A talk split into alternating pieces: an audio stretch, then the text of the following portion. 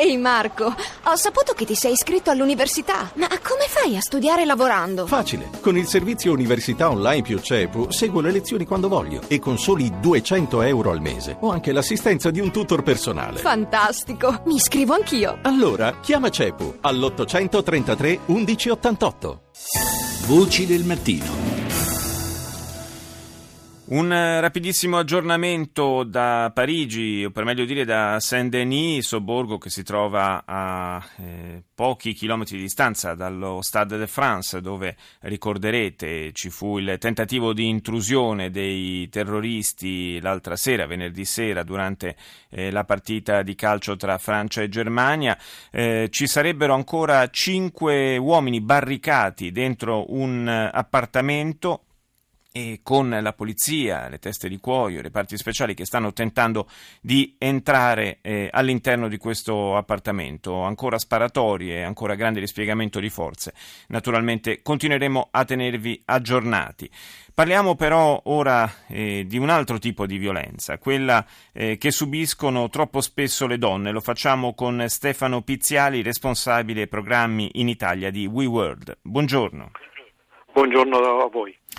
Ieri è stato avete pubblicato un rapporto che fra i tanti dati che insomma non possono non preoccupare ne presentava uno che ci preoccupa soprattutto dal punto di vista, per così dire, culturale, cioè il fatto che ci siano ancora così tanti giovani in Italia che considerano le violenze all'interno della coppia come un fatto puramente privato.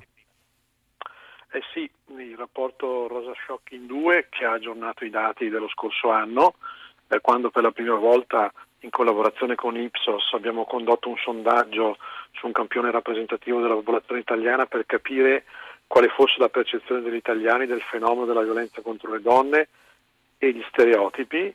E questo rapporto Rosa Shocking 2 ha cercato di mettere a fuoco la componente giovanile, quindi i giovani dai 18 ai 29 anni. E siamo rimasti abbastanza sorpresi di scoprire per esempio che quasi un quinto dei giovani pensa che quello che accade in una coppia che è soggetta a episodi di violenza interessa solamente la coppia stessa, non deve riguardare gli altri.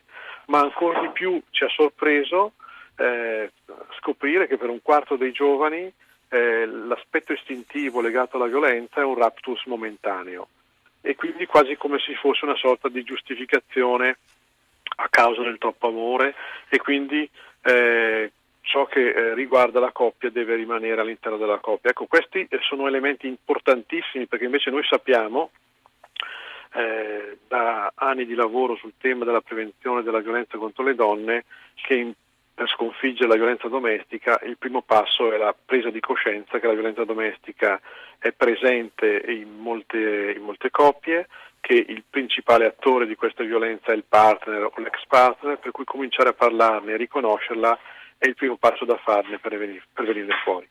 Indubbiamente. Citiamo qualche dato. Secondo le Nazioni Unite nel mondo sono circa il 35% le donne che nell'arco della loro esistenza in un modo o nell'altro hanno subito violenze fisiche o di tipo sessuale. Un altro dato impressionante che è stato diffuso abbastanza di recente da Terre des Hommes è che sono 70 milioni sempre nel mondo le ragazze tra i 15 e 19 anni che hanno subito violenze fisiche. Insomma, sono dati che non possono non farci riflettere, soprattutto quando poi scopriamo che anche nel nostro paese, dove magari pensavamo di aver fatto qualche passo in avanti in più dal punto di vista culturale, c'è ancora tanto lavoro da fare.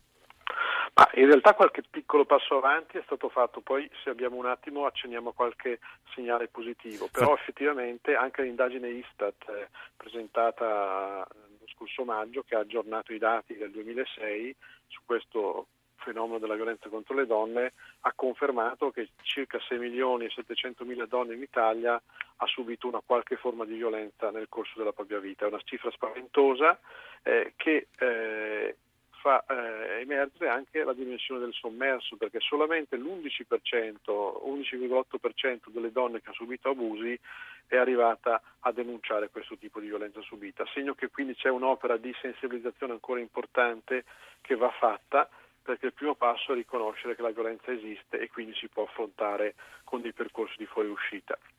Beh, diamolo qualche dato però anche incoraggiante. Anche qualche elemento positivo, perché nella nostra indagine Rosa Shocking 2 abbiamo misurato anche le iniziative di prevenzione e di investimento che la società civile porta avanti in modo spontaneo, quindi convegni, seminari, dibattiti, mostre, rassegne cinematografiche, tutte quelle iniziative che hanno come obiettivo di parlare del problema.